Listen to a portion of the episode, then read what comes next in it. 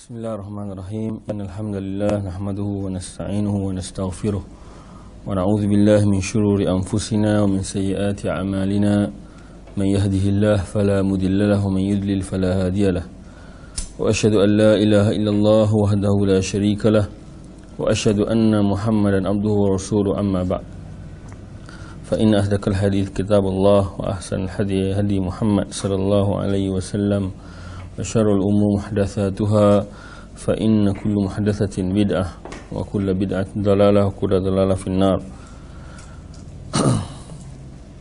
السلام عليكم ورحمة الله وبركاته Alhamdulillah syukur kepada Allah Subhanahu Wa Taala uh, kita dapat menyambung kuliah seperti yang dirancangkan uh, yang mana ia merupakan uh, sebahagian daripada kita punya perancangan kuliah di Universiti Madinah antarabangsa. Uh, jadi saya tertarik untuk untuk mengajak mungkin uh, sebagai orang baru untuk me, me, memperkenalkan dakwah salaf, dakwah sunnah Rasul sallallahu alaihi wasallam iaitu menyampaikan sunnah-sunnah Rasul dan jalan uh, para sahabat.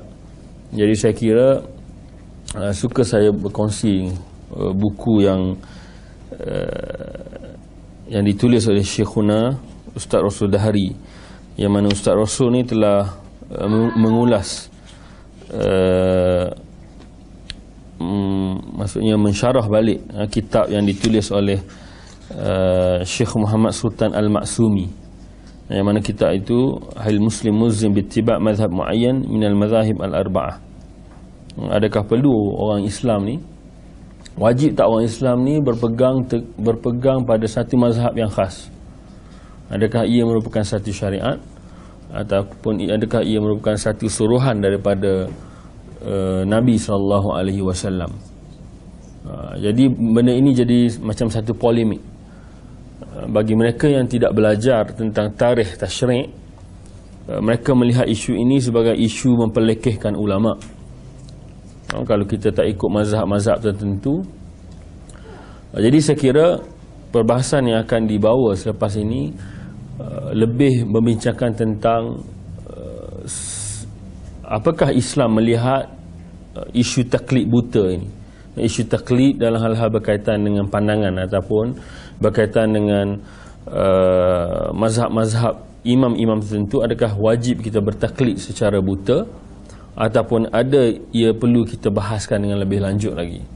Dan bagaimana ahli sunnah wal jamaah ataupun para salafus salih melihat ta'assub mazhab ini dari kacamata mereka. Jadi kita akan kita akan go one by one satu persatu terutama sekali untuk memahami hal ini saya pernah baru ni melihat introduction ataupun mukadimah daripada Ustaz Idris satu mukadimah yang baik Uh, beliau membahaskan tentang uh, bagaimana mazhab itu berkembang. Uh, bagi siapa yang memahami tarikh tasyrik, maka dia lebih mudah untuk berlapang dada dalam hal-hal berkaitan mazhab. Yang jadi masalah ni bila orang menghukum kita tanpa dia memahami tarikh tasyrik. Bagaimana ber, ber, bermulanya aliran-aliran mazhab ini? Bagaimananya bermula dengan mazhab kita ni start dengan uh, turunnya wahyu Allah Subhanahu wa taala mazhab yang paling bermula adalah mazhab Muhammad. Rasulullah sallallahu alaihi wasallam. Itu mazhab yang paling pertama yang wujud di atas muka bumi ini. Ya, selepas selepas turunnya wahyu wahyu kepada Rasulullah sallallahu alaihi wasallam. Sebagaimana surah An-Najm wa ma yantiqu anil hawa in huwa illa wahyun yuha. Dan juga Allah menyebut dalam Quran wa ma atakumur rasulu fakhudhuhu wa ma nahakum anhu fantahu. Apa sahaja yang datang daripada Nabi Muhammad sallallahu alaihi wasallam maka ambillah. Maka apa-apa yang dilarang ditegah oleh Rasulullah sallallahu alaihi wasallam maka jauhilah. Ini menjadi manhaj kita sebagai orang yang sentiasa berpegang kepada sunnah Nabi sallallahu alaihi wasallam. Dan ia juga di, diikuti oleh para salafus saleh para sahabat Nabi tabi'in tabi' tabi'in. Itu termasuklah aimatul madhab oh? Imam-imam para mazhab. Jadi bermula dengan mazhab Nabi SAW. Kalau dilihat dari segi sejarah, mazhab ini berkembang daripada start daripada selepas wafatnya Nabi SAW. Pun begitu kalau dilihat dari segi sejarah ada juga mazhab-mazhab yang melibatkan para sahabat. Ada mazhab Ibnu Umar, ada mazhab ada mazhab uh, Aisyah sendiri, ada mazhab seperti Ibnu Abbas, uh, Abdullah Ibnu Mas'ud. Uh, mereka ini orang yang alim dalam dalam kategori masing-masing. Ibnu Abbas lebih dikenali sebagai ahli tafsir, uh, mufassir yang baik, uh, yang lebih alim tentang Al-Quran dan Sunnah Nabi sebagaimana Allah uh, Nabi telah berdoa Allahumma faqihu fid din wa alimhu fit ta'wil atau kama qala Rasulullah sallallahu alaihi wasallam. Ya, mungkin doa ini kita boleh gunakan kepada anak-anak kita. Uh, selalu membaca doa Allahumma faqihu fid din. Uh, fahamkanlah dia tentang agama Allah Subhanahu wa taala wa alimhu fis sunnah wa alimhu fit ta'wil. Ilmu ilmu ilmu yang berkaitan dengan agama. Dan bila dilihat dari segi konsep sejarah, dari segi bila melihat dari sejarah ni kita dapat lihat bahawa Selepas wafatnya Nabi sallallahu alaihi wasallam berlakulah ha, khilaf. Khilaf ni wujud dah lama dah. Ha, bukan zaman la, ha, zaman sekarang orang duk sibuk kata ini, orang ni kata macam tu, orang ni kata macam ni. Orang ni kata benda ni halal, orang ni kata haram, orang ni kata benda ni bid'ah, orang ni kata tak bid'ah. Ha, so hal ini wujud daripada hasil daripada ijtihad ataupun khilaf daripada kalangan kalangan-kalangan para ulama. Dan ia wujud selepas wafatnya Nabi sallallahu alaihi wasallam. Kenapa ia wujud selepas wafatnya Nabi sallallahu alaihi wasallam? Sebab apa? Sebab bila wafat Nabi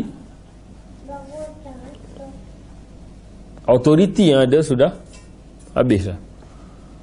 Kuasa-kuasa untuk bagi final jawapan tu adalah dah bertebaran. Sebab yang membawa riwayat-riwayat ni ada yang khabar ada yang mutawatir, ada khabar ahad ha, khabar ahad ni khabar yang yang mengandungi pecahan-pecahan yang tersendiri ada yang masyur, aziz ada yang gharib ha, jadi pecahan-pecahan inilah hadis khabar ahad. Mungkin kita boleh bincang dengan hal berkaitan dengan ilmu hadis ha, selepas daripada ini. Sahabat-sahabat bertebaran. Sahabat-sahabat bertebaran maka disitulah wujudnya khilaf. Startnya khilaf pada zaman tu. Ada yang ada yang mendapat hadis sebegini ada yang mendapat hadis sebegini ada yang kata aku pernah mendengar Rasulullah SAW berkata begini begini dan begini so hasil daripada perbincangan. Sebagai contoh selepas wafatnya Rasulullah SAW berlaku khilaf di antara para sahabat. Kat mana nak tanam Rasulullah SAW ada yang kata tanam dekat Uh, sahabat-sahabat lain ada yang kata tanam dekat masjid ada yang kata uh, tanam dekat uh, apa? Masjid Nabawi. Jadi uh, aku pernah mendengar uh, Aisyah menyebut aku pernah mendengar bahawa Nabi Muhammad SAW bersabda bahawa kalau aku mati uh, tanamlah kubur aku di uh, di rumah aku maksudnya di, di area rumah Rasulullah SAW jadi dalam hal ini bila kita menyebut kepada orang ramai membawa dakwah sunnah Nabi sallallahu alaihi wasallam, uh, kita perlu utamakan hal-hal berkaitan dengan sejarah sejarah sedikit sebanyak tentang bagaimana telah berpecahnya mazhab yang empat ni. Sebab biasa kalau orang bila orang kita bercerita tentang soal nak ikut mazhab lain, kita akan dikenali sebagai orang yang tidak menghormati ulama. Ataupun dengan kata lain, uh, seorang ustaz ni tidak menghormati mazhab Syafi'i tidak menghormati Imam Syafi'i rahimahullah. Walhal isu ini sebenarnya jika dilihat dari segi kacamata ilmiah, dilihat dari segi kacamata perbahasan dalam konteks uh, tarikhiyah, sejarah, historical, maka kita boleh berlapang dada. Kenapa kita boleh berlapang dada? Sebabnya kalau kita belajar sejarah, kita akan hasil daripada kajian-kajian yang dibuat oleh para ulama telah berpecahnya mazhab ini kepada dua di kalangan para sahabat iaitu madrasah Abdullah ibnu Mas'ud dan juga madrasah Abdullah ibnu Umar ah, jadi sahabat ni dia banyak keluar Abdullah ibnu Mas'ud dia telah pergi ke area Iraq. Ah, dia dia keluar ah, berhijrah ke area Iraq. Uh, masa yang sama Abdullah ibnu Umar ni duduk di Madinah kekal di Madinah. Dan maklum umum mengetahui bahawa dekat Madinah ni hadis-hadis begitu banyak. Kerana masih ramai sahabat-sahabat Nabi sallallahu alaihi wasallam sahabat Nabi radhiyallahu anhum ajma'in uh, masih lagi berada di Madinah. Sebilangannya kekal di Madinah. Sebilangan mereka uh, keluar untuk menyampaikan dakwah Rasulullah sallallahu alaihi wasallam dan menyampaikan uh, dakwah tauhid kepada uh, masyarakat di luar sana. Jadi bila ada dua mazhab ini, dua aliran ini, madrasah ahli ra'i. Sebab sedikit kalau biasa orang yang biasa belajar tentang fik ni, perkembangan fik, ada madrasah ahli ra'i, ada madrasah ahli hadis. Adakah adakah Abdullah bin Mas'ud ni bila dia bukan mengasas, dia membawa uh, fikrah. Uh, dia lebih uh, cenderung kepada pendapat. Ahli ra'yi ini maksudnya uh, pandangan. Menggunakan pandangan. Bukan maksud dia mendahulukan pandangan. Uh, manakala Abdullah Ibn Umar ini masyhur dengan madrasah al-hadis uh, oleh kerana al-hadis ini dan ahli ra'yi ini tampak berbeza sebenarnya ia sama. Uh, cumanya bila bila masuk dalam bab sejarah kenapa uh, ahli ra'yi ini? Kerana pada zaman tu Kak Iraq ni Kak, Iraq ni dia uh, sumber-sumbernya agak terhad. Sebab tu kalau kita tengok sejarah banyak uh, ahli-ahli bid'ah keluar daripada Iraq. Mu'tazila Syiah hadis-hadis palsu pun start daripada Iraq. Ha, compare kepada Madinah. Dan aliran ini sampailah kepada Ibrahim Nakhai dan juga uh, uh, Imam Abu Hanifah. Imam Abu Hanifah antara orang masyhur yang menggunakan pandangan rak ha, arak sebab apa? Sebab dia takut untuk menggunakan hadis-hadis yang palsu adalah lebih baik dia mendahulukan ha, pandangan ataupun qiyas daripada hadis-hadis yang palsu. Ha, sebab pada zaman dia tu zaman berkembangnya hadis-hadis palsu Nabi yang di, dicipta maudhu' hadis-hadis yang direka oleh ha, Eh, pada ahli zindik adanya sufi adanya kusas eh, penipu lara. Jadi banyak hadis-hadis itu telah dicipta pada zaman beliau. Jadi oleh kerana itulah kita dapat lihat bahawa kebanyakan pandangan-pandangan Imam Abu Hanifah ini dia kurang tepat dengan pandangan-pandangan imam lain. Sebab apa? sebab limitasi limitation of sources. Uh, ada ada ada uh, terhad. Sumber-sumber itu terhad. Membuatkan uh, bila dia nak buat satu fatwa dan buat satu pandangan dan ijtihad uh, maka terbatas sebab tu bila dalam hal berkaitan dengan khilaf mazhab antara faktor utama ialah uh, availability of hadis tu. Uh, hadis tu ulama ni jumpa ke tak? Sampai ke tak? Sebab hadis pada masa itu dipindah berdasarkan daripada seorang kepada seorang yang lain. Hadis bukan bukan dia boleh ada uh, telefon dan press conference pada zaman tu uh, mungkin seorang dia keluar dia membawa hadis Nabi SAW khabar ahad dia saja yang dengar daripada Nabi SAW mungkin yang lain tak tahu. Seperti hadis berkaitan dengan uh, nikah mut'ah. Ramai di, di kalangan sahabat tak tahu. Selepas itu baru dibawa mendengar hadis-hadis yang lain. Mengatakan bahawa oh bahawa mutaah ni sebenarnya dah dah dimansuhkan. Sebenarnya hadis kalau that's why apa kalau lihat Syiah berhujah, masya-Allah hadis-hadis itu termasuk dalam Bukhari dan sebagainya. Tapi ia dikaji balik bahawa hadis itu telah di dimansuhkan dengan hadis-hadis yang yang lain. Jadi ini ini hasil daripada uh, perkembangan sejarah ini kita dapat kita dapat fahami bahawa antara faktor khilaf mazhab ini banyak di antaranya ialah uh, kefahaman antara imam itu sendiri. Kefahaman di antara level kefahaman di antara imam-imam mazhab. Hmm, ada imam Syafi'i memahami ayat ini macam ni. Sebagai contoh aula mastumun nisa. Imam Syafi'i memahami bahawa ayat itu adalah sentuh. Ha? menyentuh, memadai dengan menyentuh. Manakala imam mazhab yang lain mengatakan bahawa aula mastumun nisa ni la masalah ia sentuh menyentuh yang bermaksud jima ah, siapa yang nak berpegang pada mazhab Imam Syafi'i maka dipersilakan kita tidak kata oh kamu ini uh, tapi perlu ada asas kenapa kita pegang adakah kerana kita bertaklid yang selepas ini kita akan bincang sedikit apakah yang dimaknakan dengan taklid dan juga ta'assub.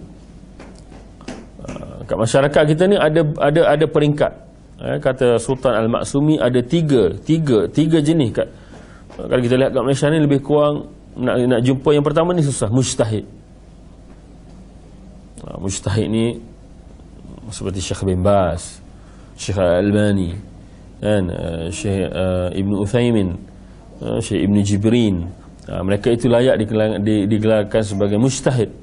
Oleh kerana kepakaran mereka dalam hal-hal berkaitan dengan Al-Quran, As-Sunnah, Nasih Mansuh, uh, bahasa Arab, Masya Allah, uh, itu tak perlu dipertikaikan. Yang kedua, kita ada mutabi' uh, Kalau boleh kita nak jadi mutabi' Yang ketiga, kita ada muqallid.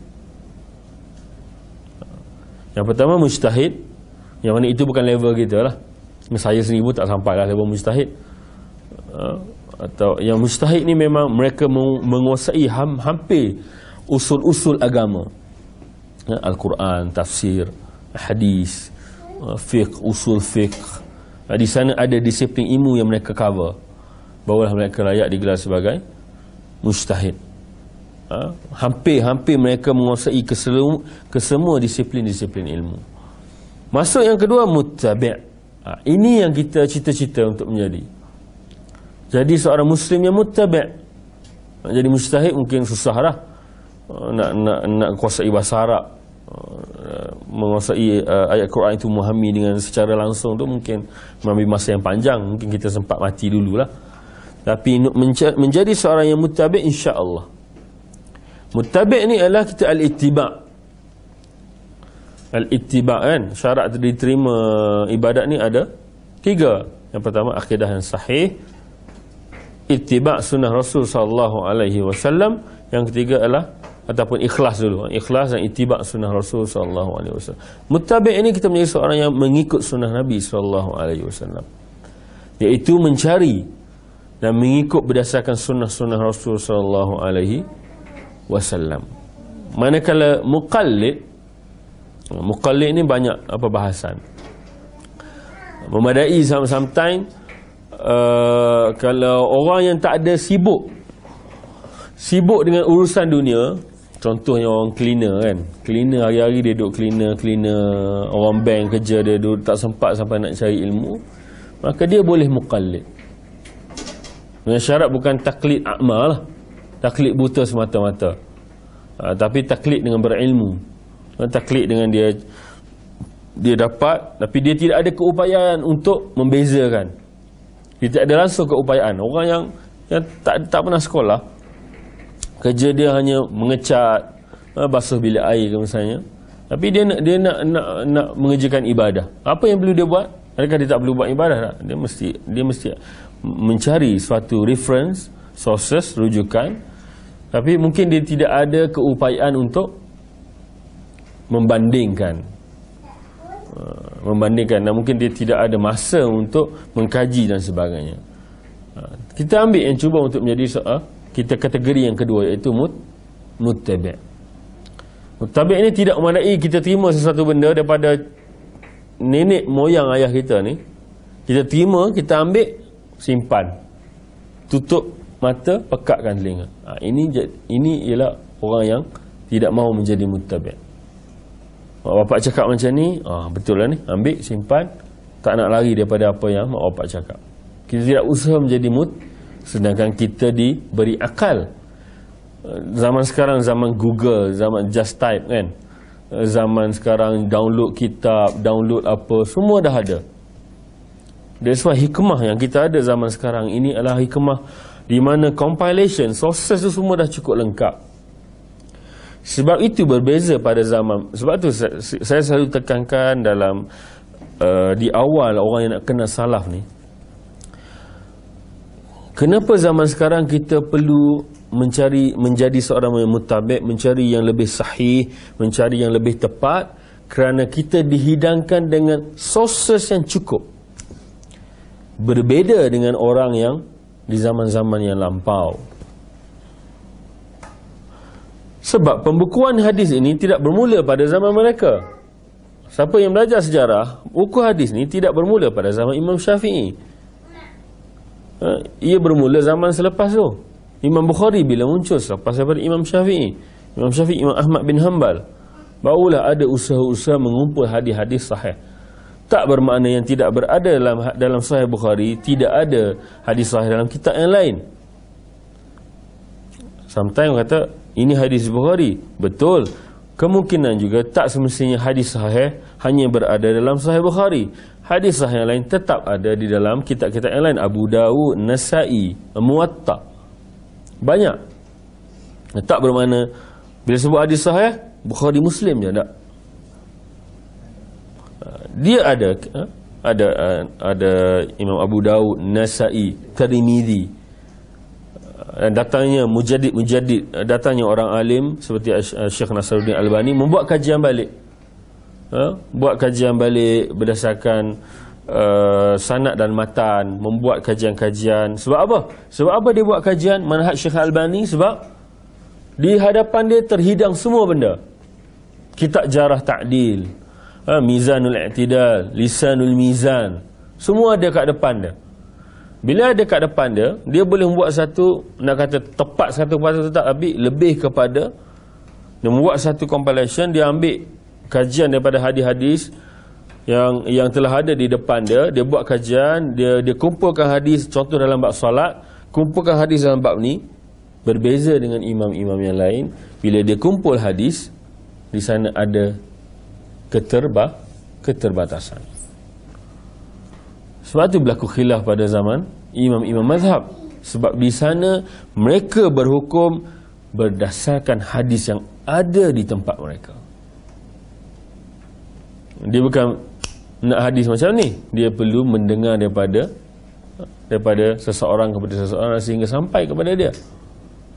Yang ada pada yang kita sekarang ni semua dah cukup leng lengkap tinggal ulama mengkaji balik membawa yang terbaik kepada kita untuk kita amalkan. Sebab tu Syekh Nasaruddin uh, antara orang yang paling membawa balik uh, perbahasan mengenai solat. Ha, sebab dia membuat benda yang yang apa orang tak terfikir sebelum ni. Ha, dia buat kajian berdasarkan sanad matan sahih dari segi sanad dan matan buat kajian secara eh, secara menyeluruh dan menolak ketaksuban mazhab ayah dia tak taksub mazhab Hanafi sampai ayah dia kalau kalau baca dalam muqaddimah dia cerita bahawa pengalaman ayah dia ni seorang yang kuat mazhab Ahnaf. Ayah dia cukup uh, kata cukup dengan fiqh Abu Hanifah untuk kamu. Tapi mungkin uh, dia telah di, di, dididik untuk hal sebegini.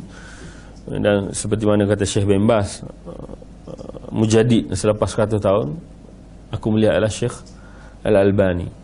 Dan gift dia diberi satu satu ilmu anugerah daripada Allah Subhanahu Wa Taala dalam hal ini. Uh, kalau dilihat daripada kajian dan banyak serangan-serangan daripada kepada Syekh Nasruddin Al-Albani bukan kata dia dia dia tidak menghormati para ulama. Dia mengambil apa yang telah dibuat oleh kerja dibuat oleh para a'immah. Baik uh, Imam Bukhari Imam Muslim uh, Nasai Abu Daud dia mengambil semula dan buat kajian dari segi secara komprehensif dan ini merupakan ijtihad kalau betul dia dapat dua pahala salah dia dapat satu Kenapa dia dapat pahala juga? Kerana usaha dia.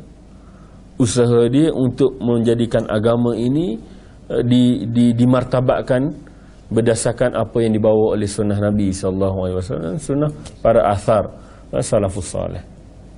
Sebab tu bila kita faham tentang soal uh, sejarah perkembangan mazhab ni, kita senang nak sampaikan. Kenapa Imam Syafi'i berkunut? Sedangkan mereka merujuk kepada Dua benda yang sama Al-Quran dan sun, Sunnah. Kenapa Imam Syafi'i berkunut Sedangkan imam-imam yang lain tidak berkunut? Macam mana kita nak jawab soalan ini Kepada masyarakat umum? Adakah Imam Imam Syafi'i tak cukup hebat? Dia hebat Masya Allah Tapi harus diingat Keterbatasan, keterbatasan sumber Satu Satu lagi Di antara imam ini Dia me, me, menilai hadis berdasarkan apa yang yang dia ada. Ada setengah imam kata hadis ini sahih, ada yang kata tak. Hadis ini agak lemah.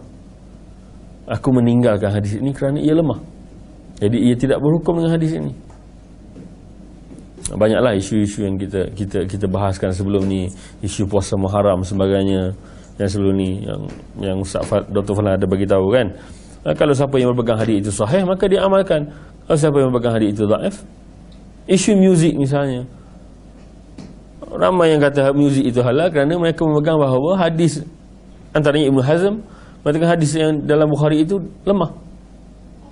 Bagi mereka yang mengatakan hadis itu sahih maka dia amalkan dalam bab hadis pun ada ijtihad dia. Ya, ia merupakan benda-benda yang bersifat ijtihad. Ha, kerana sumber-sumber, sumber sumber-sumber condition ha, perawi-perawi itu sendiri. Sebab tu kalau kita lihat daripada dari segi bila melihat daripada empat mazhab ni banyak faktor-faktor yang kita dapat lihat. Kenapa kenapa pecah pada empat mazhab? Kenapa memadai Imam Abu Hanifah je membuat mazhab dan mereka ini bukan mengasaskan mazhab. Mereka tidak pernah aku duduk di sini untuk mengasaskan mazhab aku tak. Mazhab ni sebab apa? Sebab dia kekal dan dia menjadi reference mazhab tempat orang pergi. Orang pergi refer dan ia kekal kerana apa? Kerana antara faktornya adalah connection dia dengan pemerintah. Ah, dia kekal terselamat mazhab itu kekal ada yang tulis anak murid dia tulis dibukukan pemerintah suruh jadi mazhab Antaranya Imam Malik. Ha? Khalifah nak jadikan muatak tu sebagai mazhab rasmi. Lalu dia menolak.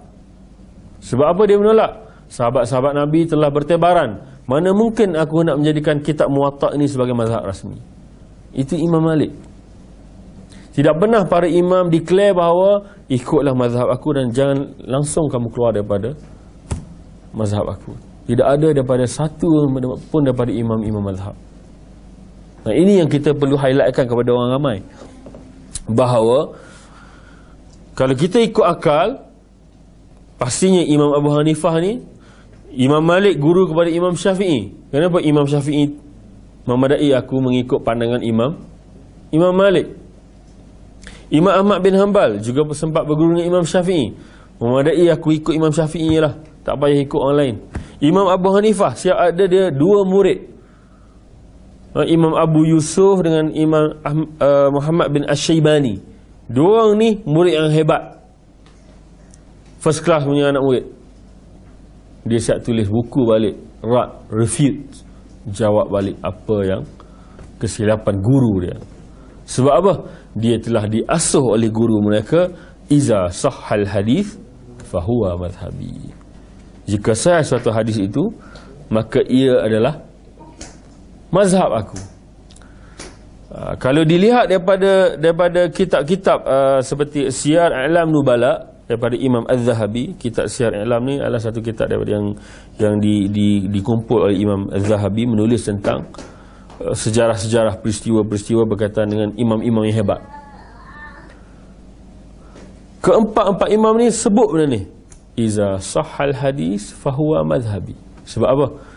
Jadi bottom line dia takut anak murid dia ni adalah taksub. Sebab itu dia pesan awal-awal, "Idza sahal hadis fahuwa mazhabi." Jika saya hadis tu ia adalah mazhab aku. Sebab itu sebenarnya tak timbul bila kita berhujah dengan orang yang taksub mazhab, apa yang masalahnya? Kalau kita ikut benda ni yang tidak ada dalam kitab Syafi'i tapi ia sahih, maka kita tetap mengikut amanat imam imam-imam tadi. Benda tu tak ada dalam kitab. Tetapi ianya sahih. Maka kita mengikut amanat wasiat daripada a'immah. Sebab mereka berpesan sebelum mati Iza sahal hadith Fahuwa madhabi Imam Syafi'i lagi tegas. Jika, jika kamu jumpa benda yang sahih Sesuatu yang sahih pada selepas aku selepas aku mati pun maka tinggalkan kalam aku. Ambillah benda yang sahih ini merupakan apa yang telah dibahaskan oleh beberapa uh, kalau dilihat daripada uh, sejarah-sejarah bagaimana telah berpecahnya mazhab-mazhab ni. Uh, kita kata bukan kata kita menghalang orang bermazhab. Tidak ada masalah. Tidak ada masalah dalam hal ini. Uh, cuma kita bimbangi kenapa mazhab itu uh, didahulukan daripada dalil-dalil sunnah Nabi SAW. Mereka meletakkan mazhab dulu di depan, kemudian dalil daripada sunnah Nabi yang sahih. Uh, mereka mereka mengatakan bahawa dalil perlu dicari biar bersesuaian dengan apa yang dipegang oleh para para imam. Uh, seperti mana Al-Kharqi kan? Uh, Ustaz Idris ada sebut ni Al-Kharqi kalau sama ada kalau tak sama dengan mazhab aku bermakna nas itu apa dia? Telah mansuh ataupun dhaif perlu kena dengan mazhab dia. Sebab itu saya kira hal-hal ini perlu kita jadikan sebagai asas untuk kita terangkan kepada umum bahawa bukan soal kita tidak menghormati para imam tetapi lebih kepada kita ingin mencari uh, dan kita nak ambil balik memartabatkan balik apa yang telah dipesan oleh para imam. Iza sahal hadis fahuwa mazhabi. Ha, para imam mungkin silap dalam hal ini. Ha, bukan kata kita ha, imam bukan maksum. Dia boleh tersilap. Dia boleh tersilap dalam hal-hal ini. Tapi kesilapan itu bukan kita sendiri yang yang jatuhkan mereka. Ia telah dikaji oleh para para imam-imam yang lain. Kita menjawab berdasarkan apa yang dibawa oleh imam-imam yang hebat bukan kata kita sendiri kata ah mengikut pandanganku Imam Syafi'i ini tak betul. Tapi cara kita bercakap berdasarkan apa yang telah dibawa oleh Imam Ahmad bin Hanbal berdasarkan apa yang telah dibahaskan dalil yang dibawa oleh Imam Imam Malik maka kita cenderung untuk mengikut pandangan pandangan mereka. Sentuh laki perempuan. Ramai yang uh, kalau mazhab syafi'i batal semayang tapi kalau mengikut dari segi dalil dan sebagainya kita cenderung untuk memilih tidak batal. Berdasarkan dalil-dalil yang uh, komparatif dalil yang ada dikumpulkan dalam isu nak settlekan satu isu kita mesti kumpulkan hadis-hadis dalam satu hal yang sama. Baru ia lebih tepat. Uh, dalam bab solat misalnya uh, kumpulkan hadis yang berkaitan dengan takbiratul ihram kumpul semua satu tempat. Yang ini yang dia buat oleh Syekh Nasruddin Al-Albani dalam bab takbir. Letak, letak tangan dekat mana? Dia kumpulkan semua hadis dia kaji. Yang akhir sekali dia keluarkan tarjih. Yang ini lebih tepat. Kalau betul dapat dua pahala. Tak betul dapat satu pahala. Itu biasa. Yang manusia bashar. Yukhti wa yusib. Kadang-kadang salah kadang betul. Itu benda tu biasa. Bukan maksum Maka kita tidak terlepas daripada Begitu juga para imam Cumanya cara kita berinteraksi dengan orang awam ni Kita tak boleh kata Kunut ni tak ada Syafi'i kurang tepat. Oh, Tak boleh macam tu. Agak biadab lah. Ya, Kita perlu ada cara dia Ada adab dia. Ya, Dalam hal-hal berkaitan dengan kunut misalnya. Ya, Biar orang dah boleh berlapang dada. Ya, Kenapa? Takkan Syafi'i tak, uh, tak tahu hadis? Ada kita al-um ada kitab uh, risalah takkan hadis biasa ni pun ni tak boleh tak boleh. Uh, kalau ikut Ibn Hajar Al-Asqalani dalam Bulughul Maram uh, dia cantik dia ulas sebab uh, bab, bab, bab hadis uh, kunut ni. Ya, hadis kunut Imam Syafi'i ni. Uh, dia kata kalau kalaulah dalam sanad itu Abu Ja'far Ar-Razi ni sanad dia adalah sanad yang baik maka ini adalah hujah yang paling memutus kepada bahawa ada kunut pada waktu subuh. Tapi oleh kerana dalam rawi itu ada Abu Ja'far Ar-Razi majhul, maka ia telah menidakkan hadis-hadis dan uh, perlu membenarkan hadis-hadis yang menunjukkan bahawa tiadanya hadis uh, tiadanya hadis untuk menunjukkan adanya kunut uh, solat uh, solat fajar, uh, solat fajar. Uh, jadi uh, saya lebih suka untuk untuk untuk mengulas sedikit untuk mukadimah ni berkenaan dengan apa yang dibawa oleh uh, buku ini dan buku yang telah di, dikupas balik berdasarkan buku tulisan Syekh Muhammad Sultan Al-Maksumi dan juga Muhammad Aid Abbasi. Ya, di sana ada beberapa peringatan uh, tentang uh, wajibnya kita beritibak mengikut Al-Quran dan Sunnah Rasul sallallahu alaihi wasallam. Ha? sebab hari ini kita dapat melihat ramai di antara kita lebih kepada bukan mengikut mengikut dalil lebih kepada ikut-ikutan. Uh, lebih kepada uh, tidak cuba untuk mencari dalil-dalil yang sahih tetapi lebih untuk meniru. Copy paste lah uh, cut copy and paste. Uh, so saya rasa umum kita perlu kita perlu sampaikan kepada umum bahawa uh, wajib bagi kita untuk menyampaikan kepada orang ramai tentang kewajipan mengikut Quran dan sunnah Rasul sallallahu alaihi wasallam. Sebab bukan bukan semua bukan semua benda uh, kita boleh uh, kita boleh sampaikan dalam secepat yang kita nak. Uh, dalam dakwah ni kita perlu ambil masa apatah lagi dengan zaman yang telah uh, jauh ke belakang yang jauh daripada sunnah Nabi yang telah lama telah ditinggalkan. Sunnah Nabi yang sampai sekarang ni kat Malaysia ni telah bercampur. Sebab Islam yang datang ke Malaysia ni ada yang kata daripada Yaman ada yang kata daripada China. Jadi yang datang ke sini nak nak nak dia punya dia punya solid yang betul sahih tu susah. Sebab tu datangnya bercampur dengan hal berkaitan dengan adat-adat Hindu uh, telah diislamisasikan uh, adanya bersanding adanya uh, hal berkaitan dengan upacara-upacara yang telah jauh daripada petunjuk Nabi sallallahu alaihi wasallam suka saya ambil apa yang telah di, di, dibahaskan dalam kitab ini yang kecil ini Mudah-mudahan kita dapat mengambil istifadah dalam mengulas ya, istilah berkaitan dengan al-ittiba. Uh, uh, al-ittiba kata penulis huwa ma thabata alaihi hujjah. Uh, ittiba ni apa yang adanya ketetapan hujah padanya. Apa makna ittiba? Apa yang telah ditetapkan di atasnya hujah iaitu dalil. Uh, apa maksudnya? Bila kita mengikut sesuatu nak jadi syafi'i jadilah Nak jadi Hanafi jadilah Nak jadi Maliki pun jadi Nak jadi Auza'i pun jadi. As-Sawri Banyak mazhab ni. Tetapi Kamu ikut tu sebab apa? Saja ikut syafi'i no. Ikut syafi'i Imam syafi'i rahimahullah Berdasarkan dalil yang Ada padanya. Yang penting ada dalil. Orang kata Tahlil.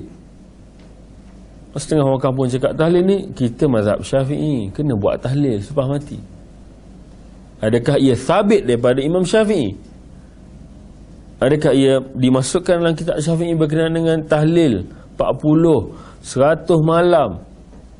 Kenuri arwah. Adakah ia uh, Sabit dalam hadis-hadis Nabi SAW Ataupun ia adalah ia, ia, ia Telah dibahaskan oleh Imam Syafi'i sendiri? Adakah ia telah dipromosikan oleh Imam Syafi'i sendiri? Tidak ada masalah kalau kita ingin mengikut mazhab tetapi pastikan amanah-amanah itu kita telah kenal pasti bahawa ia merupakan betul-betul daripada mazhab syah, syafi'i. Yang masalah orang kita sekarang ni hearsay. Bila kita orang, orang, orang Melayu kita sekarang ni bila tengok yang lari sikit lari daripada real sikit keluar daripada mazhab syah, syafi'i. Tak buat tahlil arwah tak ikut mazhab syafi'i. Ini mazhab syafi'i kita kena ikut mazhab syafi'i. Tak buat maulud Imam Syafi'i suruh buat maulid Nabi. Tak marhaban orang Syafi'i kata Imam Syafi'i kata kena buat kita mazhab Syafi'i. Imam Syafi'i ada marhaban. Imam Syafi'i suruh baca Yasin malam Jumaat. Ia meletak Imam Syafi'i sebagai hujah ia meletakkan Imam Syafi'i ini sebagai dalil bahawa untuk menghalalkan apa yang mereka buat. Sedangkan mereka tak pernah pun membuka kitab-kitab Imam Syafi'i. Habis dia guna nisfu syakban misalnya. Awal muharram ke apa ke. Dia kata apa? Kita mazhab Imam Syafi'i maka kita buat ni memang dah lama dah. Dah lama dah orang tua kita buat ni memang ikut Syafi'i. Ikut Syafi'i betul adalah seperti doa aku doa kunut pada waktu subuh. Itu betul lah. Tapi banyak kebanyakan apa yang dibawa oleh orang kita ini sebenarnya nakal sahaja kepada sandarkan sahaja benda itu kepada imam syafi'i. Walhal sebaliknya tidak. Ha, ma thabata alaihi al hujjah ha, ditetapkan ia ke atasnya hujjah. Hujjah itu dalil. Ah, saya nak ikut syafi'i. Saya rasa saya lebih tenang hatilah ikut dalil ni tak apa. Dalil mana? Ha, ni dalil dia. kita cakap oh dalil ni agak daif lah. Ha, entah kata daif. Anda rasa sahih lah. Ha, tak apa. Tak payah gaduh. Ha, itu itu maksudnya berlapang dada. Tapi yang penting sabata alaihi hujah ada dalil. Entah ikut apa. Hmm. tak ramai duk buat tu? Itu bukan itibak itu main ikut suka hati buat. Ha, freestyle kenapa buat ni? Ha, berdasarkan hadis Uh, Imam Syafi'i sendiri pun telah telah menulis dalam kitab dia Al-Um misalnya hadis ini ada ada sebegini. Tak ada masalah. Nak kata kita nak paksa dia ikut orang ikut apa yang aku pegang tak boleh juga. Hmm? kita dedahkan dia sebagai perbahasan ilmiah. Mudah-mudahan dari semasa ke semasa dia akan uh, membuka fikiran dia untuk menerima apa yang lebih dekat kepada petunjuk Quran dengan sunnah Rasul sallallahu alaihi wasallam. Dan hal ini biasa. Hal ini biasa kerana berlakunya empat mazhab kerana mereka mengkaji dari semasa ke semasa. Sebab tu ada empat mazhab. Sebab sumber tu tiba-tiba eh hari ni tak ada hadis ni tiba-tiba eh ada hadis ni jumpa hadis baru. Berubah pandangan. Imam Syafi'i ada kaulu qadim ada kaulu jadid. Kenapa? Sebab bila pergi ke sana bila pergi ke Mesir eh ada pula aku jumpa penendahan expose benda baru. Ada dalil baru aku jumpa. Ada riwayat berbincang dengan orang ni eh aku dengar eh, ada hadis ni. Berubah. Berlaku ini berdasarkan sumber-sumber dia.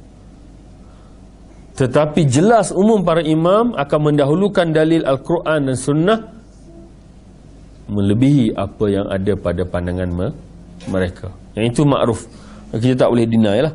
Kita tak boleh deny. Dan ia eh, sebagaimana kita kita dapat daripada hadis Nabi sallallahu alaihi wasallam. Ha? ha, yakunu fi akhir zaman dajjalun kadzabun ya'tunakum minal ahadith ma lam tasmu antum wala aba'ukum. Iyyakum wa iyyahum la yaftunakum wala ha atau kama qala ha, hadis Nabi sallallahu alaihi wasallam akan datang zaman ni zaman-zaman yang akan datang ini akan ada dajjal kadzab. Ya'tunakum minal ahadith. Membawa hadis-hadis yang banyak. Malam tasmau antum. Tidak pernah kamu dengar pun sebelum ni. Wala abaukum. Nenek moyang kamu pun tak pernah dengar. Iyakum wa iyahum hati-hati kamu dengan kelompok ini. Jangan sampai kamu disesatkan mereka dan telah difitnah oleh mereka dalam hal berkaitan dengan agama sendiri. Kata Imam Ibn Sirin inna haza ilmu dinun fanzur amman ta'khuduna dinakum. Ibn Sirin kata ilmu-ilmu agama ni hadis tafsir ini adalah din, agama. Jadi ambil benda orang yang perlu kita nilai dia bahawa dia boleh membawa ilmu ini. Ha, sebab itu dalam hal berkaitan dengan wajib itibak Al-Quran dan sunnah Nabi SAW ini kita haruslah ketengahkan kepada masyarakat bahawa apa yang telah di, uh, dibawa oleh wahyu Allah Subhanahu Wa Taala uh, telah menjelaskan bahawa pentingnya kita untuk mengikut apa yang telah dibawa oleh Allah dan Rasulullah sallallahu alaihi wasallam. Ha? sebagaimana dalam Al-Quran menyebut ha, wa idza qila lahum ta'alu ila ma anzalallah wa ila rasul ra'aital munafiqin yasudduna anka sududa. Ha, apabila dikatakan kepada mereka marilah kamu tunduk dan berittiba kepada apa yang telah diturunkan oleh Allah kepada Rasul nescaya kamu lihat orang-orang munafik menghalangi manusia dengan sekuat-kuatnya daripada mengikut apa yang telah dibawa oleh Nabi Muhammad sallallahu alaihi wasallam. Begitu juga Allah menyebut wa ma yantiqu anil hawa in huwa illa wahyun yuha. Ini menjadi asas bahawa wajibnya kita mengikut apa yang telah dibawa oleh sunnah Nabi sallallahu alaihi wasallam.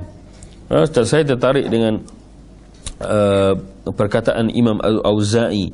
Ha, qala Imam Al-Auza'i alayka bi athar man salaf wa in rafadaka an-nas wa iyyak wa ara an-nas wa in zukhrufu lakal qaul. Yang bermaksud bahawa Imam Auza'i berkata hendaklah engkau berpegang dengan asar salaf walaupun engkau ditentang oleh manusia. Aku peringatkan engkau agar berjaga-jaga pada pendapat manusia walaupun mereka mempersonakan engkau dengan kata-kata yang indah ataupun kata-kata yang memikat. Ha, so Imam Auza'i ini dah notice lah benda macam ni. Ha, kita disuruh berpegang dengan asar salaf. Walaupun manusia telah membawa uh, telah kita telah ditentang oleh manusia. Uh, kita manusia membawa ancaman-ancaman uh, mengugut bahawa ini uh, memecah belahkan masyarakat sebagainya. Uh, kita dituntut untuk berpegang teguh kepada hadis Nabi dan asar-asar asar ni maksudnya hadis-hadis mauquf. Uh, asar disebut asar uh, hadis yang uh, terputus tidak sampai kepada Nabi. Mauquf ni berhenti. Berhenti di sahabat. Sahabat membawa. Ada yang mauquf hukumnya marfu' bila hadis marfu' ia terangkat kepada Nabi sallallahu alaihi wasallam. Sanad dia sampai kepada qala Rasulullah sallallahu alaihi wasallam. Tapi kalau mauquf tersekat pada sahabat Nabi sallallahu uh, sahabat Nabi uh, radhiyallahu anhum. Ajma'in. Uh, sebagaimana juga dalam surah uh, Al-Baqarah uh, Allah menyebut ya ayyuhallazina amanu dukhulu fis silmi kafah wa la tattabi'u khutuwatis syaitan innahu lakum aduwwun mubin. Ya hai orang yang beriman masuklah kamu ke dalam Islam secara keseluruhan dan janganlah kamu ikut langkah-langkah syaitan. Jadi berdasarkan ayat, berdasarkan apa yang telah dibawa tadi, saya kira kepentingan kita dalam hal untuk mendaulatkan sunnah Nabi SAW menjadi keutamaan. Ya, apatah lagi dengan nasihat yang dibawa oleh para imam, ha, para imam-imam salaf bahawa uh, berpegang teguh pada hadis sahih ini merupakan satu yang perlu dituntut, dicari. Ya, kalau hari ini kita berpegang dengan hadis ini, ada kemungkinan suatu hari nanti kita akan berjumpa dengan hadis yang mungkin lebih baik Uh, lebih kualiti hadis itu daripada hadis yang kita pegang sekarang sebab kita ni pun bukan semua tahu kan. Uh, kemungkinan ada benda yang kita terlepas pandang. Ada benda yang telah kita kadang-kadang kita uh, tidak sampai kepada hal tersebut. Tetapi telah dijumpai kepada orang lain dan sampaikan kepada kita. Dalam hal ini terpulang kepada kita lah untuk menerima hal tersebut. Adakah kita terus untuk memilih pandangan? Contohlah kita ada guru favorite kita. Ah, kita ada guru kita tak boleh nak lari daripada pandangan guru kita. Nah, kadang-kadang hari ini kita diuji. Kita kata berlapang dada, berlapang dada, tapi kita minat guru ni. Ustaz ni kita terlampau minat. Bila pandangan dia pada hari itu nampak salah. Pada hari itu kita akan diuji. Kita dok kata Imam Syafi'i mungkin kurang tepat. Tapi bila masuk bab guru kita kat depan ni Oi Mustahil dia salah ha, Dalam bab tu kita tak boleh nak terima pula. Ha, Tapi bila kita cerita soal ha, Mungkin ini pandangan Imam Syafiq yang kurang tepat Ke Imam Ahmad lebih tepat. Kita ambil pandangan Imam Ahmad. Tapi bila tiba bab guru kita Kita datang hari kat masjid Ay, Susah kita nak tukar balik. Hari ini kita diuji hal sedemikian. Duk kata eh tak tak tak tak yang sahihnya takkanlah dia tak tahu. Dia dia grad hadis, ada PhD dan sebagainya. Mana mungkin dia salah. Imam Syafi'i tak ada PhD hadis pun, tapi kita masih berkata adalah hal berkaitan dengan hal-hal ini dia agak kurang tepat kerana apa? Bukan kerana kejahilan beliau, kerana faktor-faktor yang membawa kepada ke ketidak ketepatannya dalam berhukum dengan hal tersebut. Bukan kata dia tak pandai, dia pandai, masya Allah ilmunya cukup. Tapi faktor-faktor yang tadilah, faktor-faktor dia memahami teks hadis itu macam mana. Dia buat kajian yang sendiri. Dari segi hadis-hadis lain yang support isu tu, dia tak jumpa mungkin. Maka ulama lain berhukum isu tersebut berdasarkan hadis yang lebih baik daripada hadis yang ada di sisi Imam Syafi'i. Maka hasil dia akan berlainan. Imam Syafi'i ada dua je hadis. Imam Ahmad ada empat hadis. Mana lebih tepat? Kemungkinan besar Imam Ahmad lebih tepat kerana dia membuat satu rumusan berdasarkan dalil-dalil yang ada di depan beliau. Dan hadis ni dia ada cara dia untuk kita kaji. Kita kalau semua sahih, eh macam mana semua sahih ni? Kalau semua sahih ada pula konflik contoh hadis uh, apa hadis Rasulullah kencing berdiri. Yang kencing duduk pun sahih kencing berdiri pun sahih macam mana kita nak jamak kan ulama buat kajian pula jamakkan taufikkan. Ada tak nasah mansuh uh, so perlukan hadis-hadis yang banyak dalam isu yang sama? Ini yang dibuat oleh apa yang telah dibahaskan oleh Syekh Nasaruddin Al-Albani. Dalam mukadimah dia bahawa manhaj dia adalah mengambil semua hadis-hadis dalam satu isu dan dia mengkaji hadis itu satu persatu. Dari segi dirasah ha, dirasah matannya ha, riwayahnya dirayahnya. Maka dia membuat satu keputusan membawa ha, ini apa yang aku kaji. Datanglah orang-orang yang tak puas hati kata Imam Syafi'i lebih hebat daripada imam-imam mazhab Rasa itu kurang tepat lah dalam menghukum Syekh Nasaruddin Al-Albani rahimahullah dalam usaha beliau.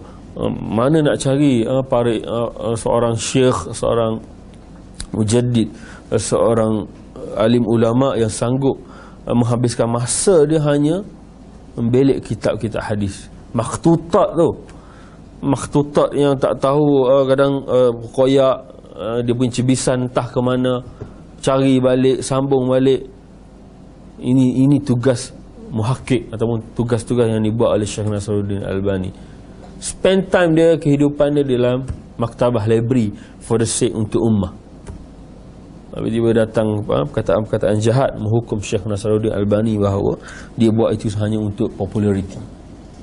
ini tuduhan yang jahat atau usaha-usaha yang dilakukan oleh beliau. Ada orang kata dia saja dia ni lebih hebat daripada imam-imam salaf. Uh, ada yang kata dia buat ini berdasarkan nak tunjuk bahawa uh, kitab imam-imam uh, salaf ni tidak berharga sama sekali. Uh, dia telah memuji uh, dalam dalam dalam mukadimah dia, dia dia puji bahawa apa yang aku usaha aku ini tidak akan berhasil kalau tidak ada imam-imam yang salaf ni, imam-imam yang hebat ini. Sebab apa yang dibuat berdasarkan compilation daripada uh, pembukuan daripada apa yang telah dibuat oleh imam-imam yang sebelum ni. Sebab tu bila dibuat kajian kita lebih kita lebih apa agak tenang kerana ilmu yang dimiliki yang diiktiraf oleh ulama-ulama yang lain dalam masa yang sama sources tu sumber dia ada kat depan mata dia. Jadi manhaj yang dia bawa mengambil semua benda yang ada letak depan dia dan dia kaji. Contoh hadis tentang rokok ada dah 5 6 dia bawa. So ini ini yang menjadi satu kekuatan pada kita untuk cenderung. Bukan kata ta'assub bahawa kita lebih tenang untuk memilih pandangan-pandangan. Walaupun di sana ada juga kajian-kajian daripada uh, seperti Syekh bin Bas uh, kafiat solat Nabi. Cara berlaku khilaf letak tangan bila tidak letak tangan balik turun tangan dulu turun lutut dulu. Itu yang dikatakan sebagai cara memahami nas itu sendiri. Mungkin dalil yang sama tapi cara memahami nas itu ber, berbeza. Dalil sama dah tapi dia kata macam ni.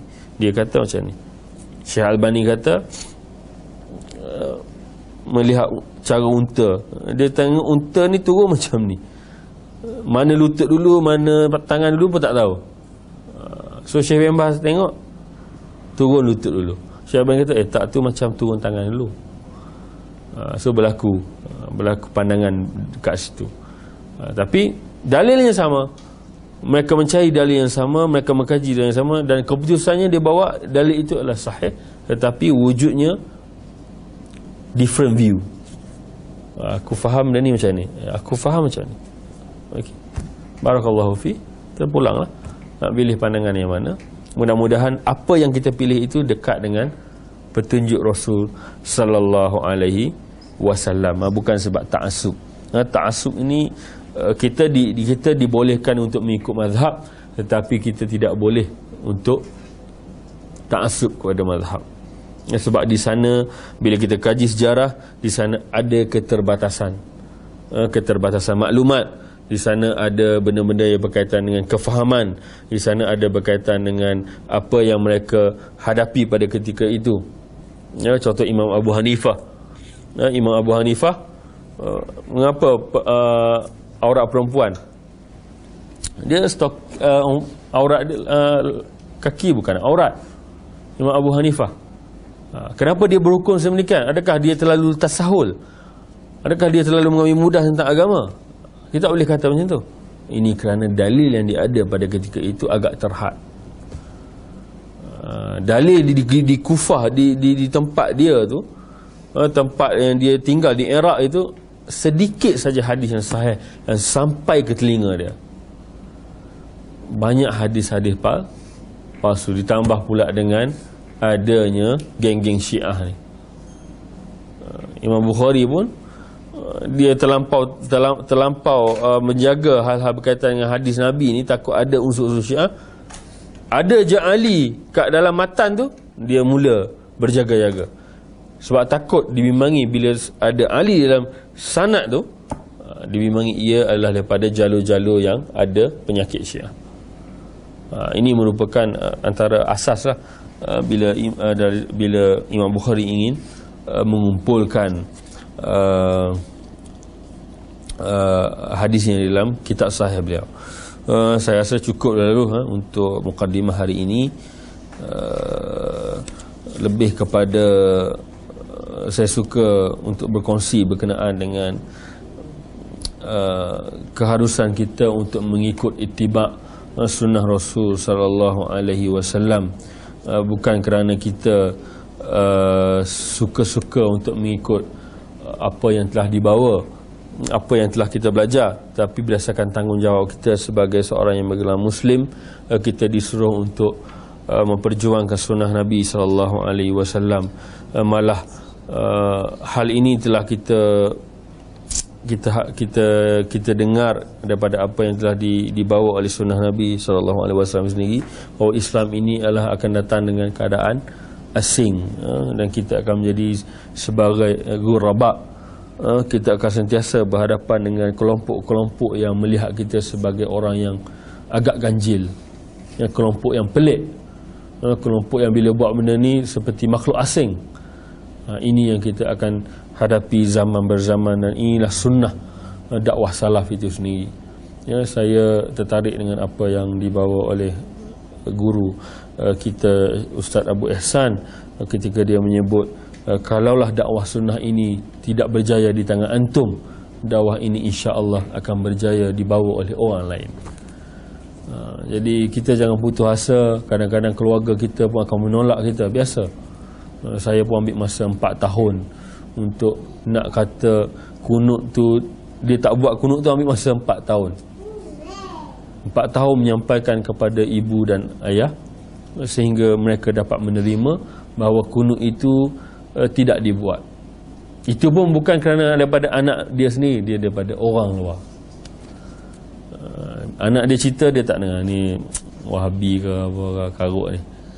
Bila dia dengar daripada orang lain Masya Allah bila kita kaitkan sedikit dengan Sekarang ni kalau kita nak kaitkan dengan Saudi pun masalah juga Ini kat Mekah tak buat Ingat Mekah betul ke? Dia jawab gitu Ingat Arab tu boleh pakai semua ke? Dia bekerjasama dengan Amerika Dia guna hujah tu balik Ingat Arab tu betul sangat ke? Ini Arab yang semua bukan Arab boleh pakai dia kata uh, jadi kadang-kadang hujah tu tak boleh juga kita nak pakai Tengok kat Mekah ada dia orang buat tak? Sebab tu kadang-kadang Orang tua kita ataupun orang kampung bila pergi Mekah bila orang kunut orang tak ada kunut dia tetap nak kunut. Dia kunut express dia panggil ibu kunut kan. Uh, ibu kunut. Apa ibu kunyit yang kita tahu ibu kunyit. Kan jadi bila pergi Mekah memang kadang orang travel ni aja ha, kalau pergi Mekah ni dia orang tak buat kunut. Ha, cepat-cepatlah baca express ke apa. Ataupun baca ibu kunut Allah Mahdini cukup lah jadi uh, benda ini sebab contoh ustaz dalam TV yang yang popular yang 30 minit ustaz TV tu kan. Masalah juga bila ditanya tentang berkaitan dengan uh, kenapa kat Mekah tak dibuat uh, hujah dia senang hujah dia kata sebab Nabi ni bukan turun untuk orang Arab. Turun juga untuk orang Malaysia. Jadi orang Malaysia, orang Malaysia lah, orang Arab, orang Arab. Jadi saya rasa benda itu kita kena dedahkan kepada orang ramai bahawa masa bata alaihi hujjah. Eh, tadi takrif ittiba itu sendiri. Kenapa engkau buat macam ni? Kena ada dah dalil. Kita mungkin kita tak kisah apa yang nak, nak buat, tapi paling kurang at least at least apa yang dia nak buat itu paling kurang ada dalil yang dia pegang. Soal sahih, dhaif nombor dua. Paling kurang akwal daripada imam. Paling kurang. Imam Syafi'i berpendapat berpendapat ini Syafi'i punya pandangan. Walaupun tidak ada dalil tapi ada pandangan paling kurang. Ni eh, kenapa buat? Tahulah. Lepas tu kita dipupuk untuk ittiba. Ittiba itu bila, bila ada responsibility untuk kita. Kenapa buat? Sebab berdasarkan dalil berdasarkan dalil ini aku buat ini berdasarkan dalil ini yang aku jumpa ustaz setakat ni saya jumpa yang ni je. Ustaz dalilnya? Dalil yang ada ni dua hadis ni je saya jumpa ustaz. Jadi saya berpegang pada hadis ni ke ustaz ada hadis lain? Ada ini hadisnya. Oh nampak macam so itu tanggungjawab. Tidak sentiasa duduk dalam comfort zone kata. Zone selesa. Padanlah cukup buat. Pasal ni cukup dengan hadis ni aku simpan aku tidur sampai mati hadis ni lah aku pakai kita tidak dididik untuk comfort zone. Sebab apa? rugi. Amal kita nak buat ni kita nak amal nak bawa ke mati kita ambil amal yang paling dekat dengan grade A lah. Hadis-hadis Nabi SAW kata bila semayang ni ada yang dapat 1 per 10 2 per 10 3 per 10 last sekali ada yang tak dapat langsung. Sebab tu kita menjadi tanggungjawab kita untuk mengambil dalil yang lebih dekat dengan petunjuk Nabi alaihi wasallam. Get the best answer itu tanggungjawab kita sebagai seorang yang bergelar muslim yang mengaku mencintai Rasulullah sallallahu alaihi wasallam, yang mengaku mendahulu mendahulukan Allah dan Rasul melebihi keluarga, anak bini, sesiapa sekalipun. Ha, tanggungjawab nak itibak ini besar. Ya, besar. Ha, dah kahwin nanti banyak lagi tanggungjawab. Ha, cara nak terang kepada mak bapak mertua. Kalau nak terang soal tak boleh pakai cincin sarung cincin ni letih lah pening kepala lah nak terang kan. Ha, tapi itulah huraba huraba saya rasa uh, fitrah ini uh, kita jangan sedih untuk menjadi sentiasa orang asing. Sebab merupakan tanda-tanda kebenaran ialah kita adalah dalam kelompok yang yang asing. Kama bada'a ha, dia akan kembali sebagaimana ia datang. Jadi mungkin dakwah itu kita teruskan. Mudah-mudahan apa yang kita bawa ha, ada mudahan ada yang mendapat hidayah itu sentiasa bertambah dari semasa ke semasa. Hidayah itu daripada Allah.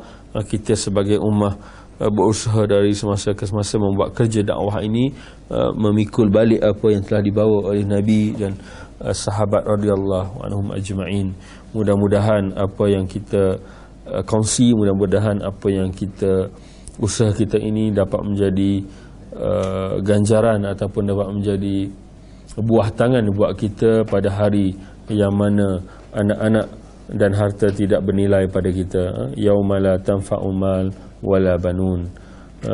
Jadi insya-Allah mudah-mudahan kita akan sambung uh, uh, untuk sesi uh, yang lain uh, uh, mudah-mudahan uh, kuliah ini akan berterusan uh, dan mendapat uh, sambutan untuk kita uh, kongsi kepada mereka di luar sana insya-Allah.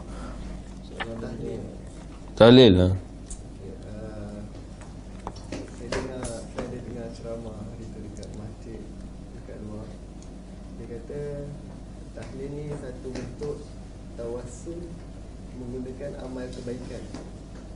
baca yasin tu amal kebaikan baca al-Quran uh, lepas tu doa doa menggunakan dia tawasul dengan apa yang kebaikan yang dibuat tu. So bertepatan dengan sunnah katanya Okey. Dia macam ni, dia soal bila kita ulas hal berkaitan dengan ibadah ni saya lebih suka mengambil pendekatan apa yang dibawa oleh Imam Syatibi dalam kitab dia Al-I'tisam. Uh, dalam dia mengulas uh, fitnah-fitnah ataupun syubhat uh, dalam menghalalkan ibadat-ibadat yang baik ini. Uh, kita masyarakat di Malaysia lah umumnya uh, kita berusaha mencari helah. Mencari helah uh, untuk membenarkan amalan nenek moyang kita. Tanpa kita melujuk kepada dalil-dalil yang sahih kita selalu bercerita bagi kita yang biasa dengan dakwah-dakwah sunnah ini jikalau hal ini baik maka laukana khairan lasabakuna ilai kalau benda-benda ini baik sudah pasti ada riwayat bahawa generasi terbaik di kalangan sahabat membuat amalan ini. Jadi tahlil ni sebenarnya jika ia gambarkan kepada tawassul maka saya kira tawassul ni ada cara dia lah. Cara-cara dia pun uh, ada syarat-syarat prinsip dia. Uh, tawassul yang dibenarkan adalah tawassul dengan nama nama Allah. Tawassul dengan amalan-amalan yang salih. Tawassul dengan satu lagi nama Allah nama salih. Orang alim yang masih hidup. Orang-orang salih alim yang masih masih hidup. Nah hal ini berlainan dengan kalau dikata tawasul tawasul kebaikan tu saya rasa agak jauh sebab yang diniatkan oleh orang orang orang yang tukang tahlil ni adalah untuk sedekahkan kepada si mati. Yang mana agak kurang tepat kerana ia berkaitan dengan uh, daripada ayat Quran wala taziru waziratun wizra ukhra. Amalan-amalan orang yang masih uh, kita buat ni kita tanggung si amalan kita dan orang lain tidak menanggung apa yang telah dibuat oleh orang lain dan Islam itu jadi hal yang tidak adil jika kita tengok isu tahlil ini bagi mereka yang berkemampuan untuk mengupah orang. Contoh orang kaya dia boleh upah seribu orang untuk baca Yasin kat dia. Bagi mereka yang tak ada duit Adakah azab kubur itu diringankan kerana Ramainya orang baca tahlil Ramainya orang baca Yasin? Sebab itu kita tekankan, kita promosikan soal dalil. Kita kita boleh helah dalam apa jua hal. Takkanlah ramai-ramai yang buat bid'ah ni, ramai-ramai yang buat amalan ni, takkan semua masuk neraka. Itu hujah yang selalu dia orang buat. Mereka di sana berhujah macam tu. Takkan ramai-ramai yang buat ni, hampa seorang je masuk syurga. Kita kita kita diadili masuk syurga neraka ni bukan isu kita buat amal ibadat tu je benda lain lah kita dihukum kita tak boleh kata orang yang berzina itu akan confirm masuk neraka. Kita tak boleh kata orang mencuri itu confirm masuk neraka. Tapi kita ada guide lain. Kita ditegah untuk membuat bid'ah. Yang mana bid'ah itu membawa kepada kesesatan dan kesesatan boleh membawa kepada neraka. Neraka hal ini berkaitan dengan tahlil. Bukan soal nak buat tawasul ke tak. Cuma dari mana kita mengambil dalil itu sendiri di sana ada orang mati pada zaman Rasulullah. Kenapa tidak ada satu riwayat sekalipun bahawa cara itu dibuat oleh para nabi dan sahabat? Yang kita nak tekankan memang kita boleh cakap bahawa kita boleh berhujah dengan akal. Ustaz, zaman Nabi sahabat confirm masuk syurga. Tahlil ni sebagai top up kita. Nabi tak apalah Mereka semua masuk syurga dah Ustaz. Uh, Ni kita kena baca. Yasin Top up sikit Itu semua Benda-benda yang boleh kita Bawa. Apa jua kita boleh bawa. Kita nak bawa dalil yang memenak nak, Bukan dalil Itu akal. Aklaniyun Kita kita berhujah hanya Sekadar kita berhujah kerana Benda itu disangkakan baik. Benda itu dianggap baik. Kalau benda itu dianggap baik Kenapa tidak ada Satu pun riwayat bangun untuk membawa hal-hal ini? Malah ia bukan di, disuruh malah ia juga di ditegah. Sebab bab tahlil ni saya zaman berzaman lah bab tahlil ni. Kalau di kampung eh, mereka berhujah uh, tahlil ini bentuk doa. Yang doa itu dibenarkan. Salah ke berdoa?